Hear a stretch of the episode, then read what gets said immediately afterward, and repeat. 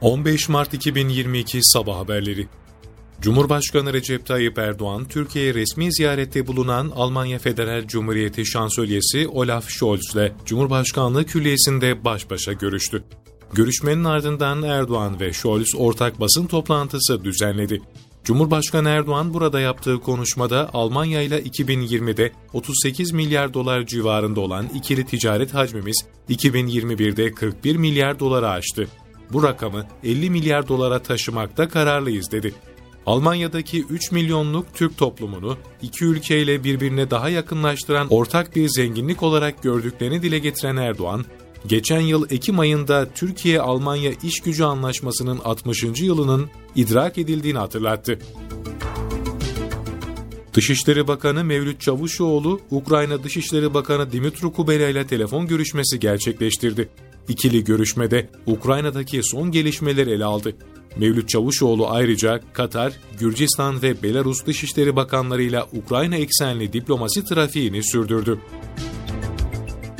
Dışişleri Bakanı Mevlüt Çavuşoğlu, Rusya'nın Ukrayna'ya yönelik başlattığı askeri harekat sonrası tahliye edilen Türk vatandaşlarına ilişkin açıklama yaptı.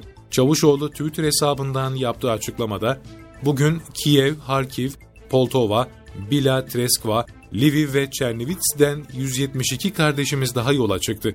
Tahliye ettiğimiz vatandaşlarımızın sayısı 14.824 oldu, yolunuz açık olsun ifadelerini kullandı. Rusya ile Ukrayna arasında siviller zarar görmeye devam ediyor. Kiev'de 9 katlı apartman vuruldu, 2 sivil öldü.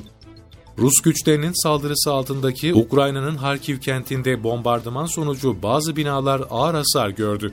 Acil Durumlar Servisinden yapılan açıklamaya göre Rus ordusunun şehre düzenlediği hava saldırısında isabet alan bazı binalar hasar görürken bazıları tamamen yıkıldı. Hasar gören binalarda çıkan yangınlara itfaiye ekipleri müdahale etti. İtfaiyeciler bombardıman sonucu çıkan yangınları söndürmek ve enkazları kaldırmak için yoğun çaba harcadı. Rusya ile Ukrayna arasında müzakereler video konferans yoluyla sürüyor.